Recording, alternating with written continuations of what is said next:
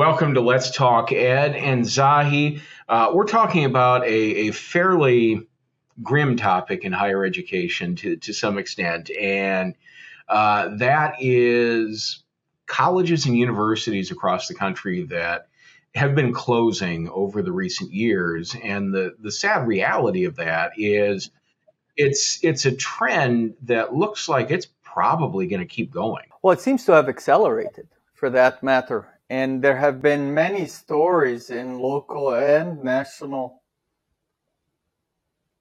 closures. And it seems that over the last two years, several dozen uh, such institutions of higher education have closed. Many of them are private for-profit, but a number of them are uh, private nonprofit, and some others are public. Uh, you and I, uh, before we started recording, rattled off several names that we, we've heard of, and that's not even scratching the surface of the totality. Uh, what does that do to local populations? We talked uh, a few weeks ago about rural uh, areas and how they're suffering. What does it do to the workforce development? What does it do to any number of uh, um, participants in higher education, including the local communities where those institutions are, and uh, how does it impact them? It's it's a big to-do, and what do we? Uh, at the same time, we're we're talking about needing uh, training for the workforce and needing to have the most cutting-edge workforce. We're seeing fewer of those institutions. Um, so what's going on there? Yeah, and you know, some of these these colleges and universities have been in business for well over a hundred years. So these are are not necessarily something that, you know, just came up and it just didn't work out. These are are institutions in their communities to some extent. And I was just reading an article here not too long ago in U S A Today about um, it, it was a branch of a public university that, that got shut down in a community. And economically, it was devastating to that community because, um, you know, not only did they lose the workforce of the college, but it had this ripple effect of, you know, restaurants and and other stores and, and grocery stores, things like that, that, you know, were helping serve that college population. Suddenly, they're not needed anymore. And when they're not needed, they can't survive. So there was this really bad ripple effect uh, in the community. And it's something that you see in these other communities as well. Uh, you, you look at some of the uh, private schools, especially. Um, you know, you get these small private liberal arts uh, colleges, and it's not unusual for them to be in smaller communities in the grand scheme of things. And, you know, suddenly someone like that closes down, and, and it's a huge effect on the on the community. Uh, not to mention now you have this whole college campus that's that's just there, and what happens with it. Yes. I mean, surely the economic impact is, is like you said, a bunch of ripple uh, effects that are going to push the uh, local economy hard. But also, I want us to, to talk about it uh, from the perspective of we see some of, you know, you've got in the private for-profit, you've got an expansion. Uh, they're growing in many cases, uh, exponentially uh, over a period of time, and and uh, we're seeing uh, some of the uh, um, private nonprofit and some of the big name selective universities getting inundated with applications. Yet the ones that are closing, they're not closing because uh, they don't know what to do with this increased number of students. It's the opposite, is that they don't have enough people coming. And and the realities in many of those cases is that they're linked, their survival is linked to tuition, tuition remission. And, and uh, you know, it's also our bigger picture of our reliance on Title four federal financial aid. And also on some schemes that that were used by some individuals and institutions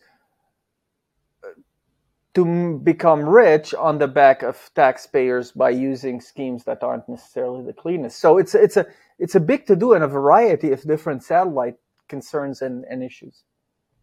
Yeah, and and over our next couple of episodes, we're going to talk about, you know, some of our our own ideas as far as how we might address some of these things. And, you know, obviously the financial part is, is key to the whole thing. Um, you know, it does come down to, to students. It does come down to, you know, how do we make sure that, that we are, are being good stewards of dollars when it comes to, you know, that federal financial aid and, and those sorts of things. And the the reality is these are, are very difficult problems to solve. Uh, there isn't a, a magic answer on any of this uh, per se, but, you know, the, the reality too is your your large state institutions, um, you know, your R one research-based institutions generally don't have any trouble finding students. Uh, they have, you know, a pretty good war chest of dollars that they can go out and, and probably outspend anybody in the recruiting process and, and all of that. And, um, you know, advertising is one of the things that, uh, coming from my previous background in, in broadcasting, uh, you would see businesses when they start to struggle, one of the first things that they pull the plug on is advertising. And at the end of the day, that's something that ultimately hurts them, because now you're really getting in in a death spiral in your your business, because you you've cut off trying to find new people. And I don't think we've got anyone that is quite to the point where they are not advertising, but what they may be doing is is shortcutting how they're reaching out to new students. Um, maybe they're not reaching out to as many new students as they were before, and And what that means is their conversion rates when they're talking to prospective students have to go up and up and up and up and up. And uh, that's a very difficult thing when you're talking to a prospective student, because they're faced with, with many opportunities, and uh, not too often do you have somebody that will consider one school and one school only. So based on what you said, Chris, and, and uh, we've never talked about this, but I, I want to hear your opinion. So do you think the success of some of the private for-profits, the tremendous success, I should say, and I, and I congratulate them on it, is it due to the fact that they are really good at messaging and amount and quality of messaging, or um, do they have a hook and a story and a a, a um, proposition that other institutions don't have? Sometimes, perhaps, are they on the cutting edge while others aren't? How how do you view it? So, you know, with, with the private for-profits, obviously, you are absolutely living and dying by getting students in. So you're going to invest heavily in that. Uh, I would say there's a good chance that if you reached out right now to a private for-profit on their website and said, I'm interested in your school in some way, shape, or form, you're probably going to have a phone call within, within probably five to ten minutes uh, of you reaching out to them. Um, you know, at the, the public level, yes, we do those sorts of things too, where we reach out to people when when they reach out to us, but we aren't as tied into and as dependent on getting students as they are. We have other formulas that, that help us with our budgeting. So that's one of the things they do really well. And their advertising is very, very good. They paint excellent pictures um, that I think sometimes public colleges and universities don't do as good of a job doing. So, uh, yeah, you and I watched a, a Frontline documentary a couple of years ago that spoke about some of what you said, But I also read the ProPublica uh, study, I want to say four to five years ago, where they talked about one particular uh, such university where you're, you are going to get a phone call. You are going to get an email. You are going to get somebody that's going to chat live with you, uh, which is all fantastic. But the worry that I have is when you have recruitment, but you don't have something behind it. You don't have the other services that the student needs for her, his success. You don't necessarily have a differentiated instructional quality and job placements. Um, so in your mind, and I'm not saying that they that they don't offer those. That's not what I'm saying. I'm just saying that's my fear. What do you think we can learn from those places in the public realm, uh, as well as private nonprofit, uh, so we can stay relevant now and in the future?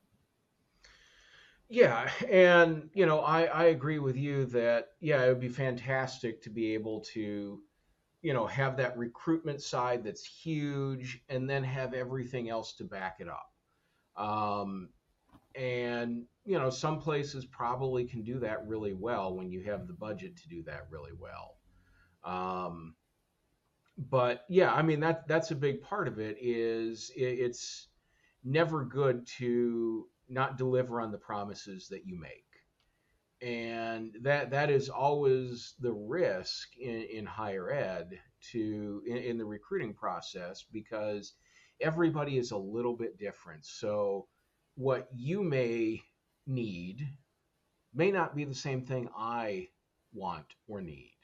So, you know, trying to to develop everything is is very important. Um, you know, as we've talked about many, many times, coming up with the right services, coming up with the right kinds of classes. And that's something, you know, as we talk about colleges and university closing, and we are running out of time in this episode. So that's one of the things we're going to talk about uh, in, in one of our episodes coming up here is how do we as colleges and universities do the right things to remain relevant to our prospective students. So if you enjoy programs like this, be sure and uh, subscribe to us here on YouTube. Ring that bell down below. You'll get notifications when we post new content. And of course, you can find Let's Talk Ed on all of your favorite podcasting platforms as well. So for Doctor Zahi Atallah, I'm Chris Forde. We'll see you next time right here on Let's Talk Ed.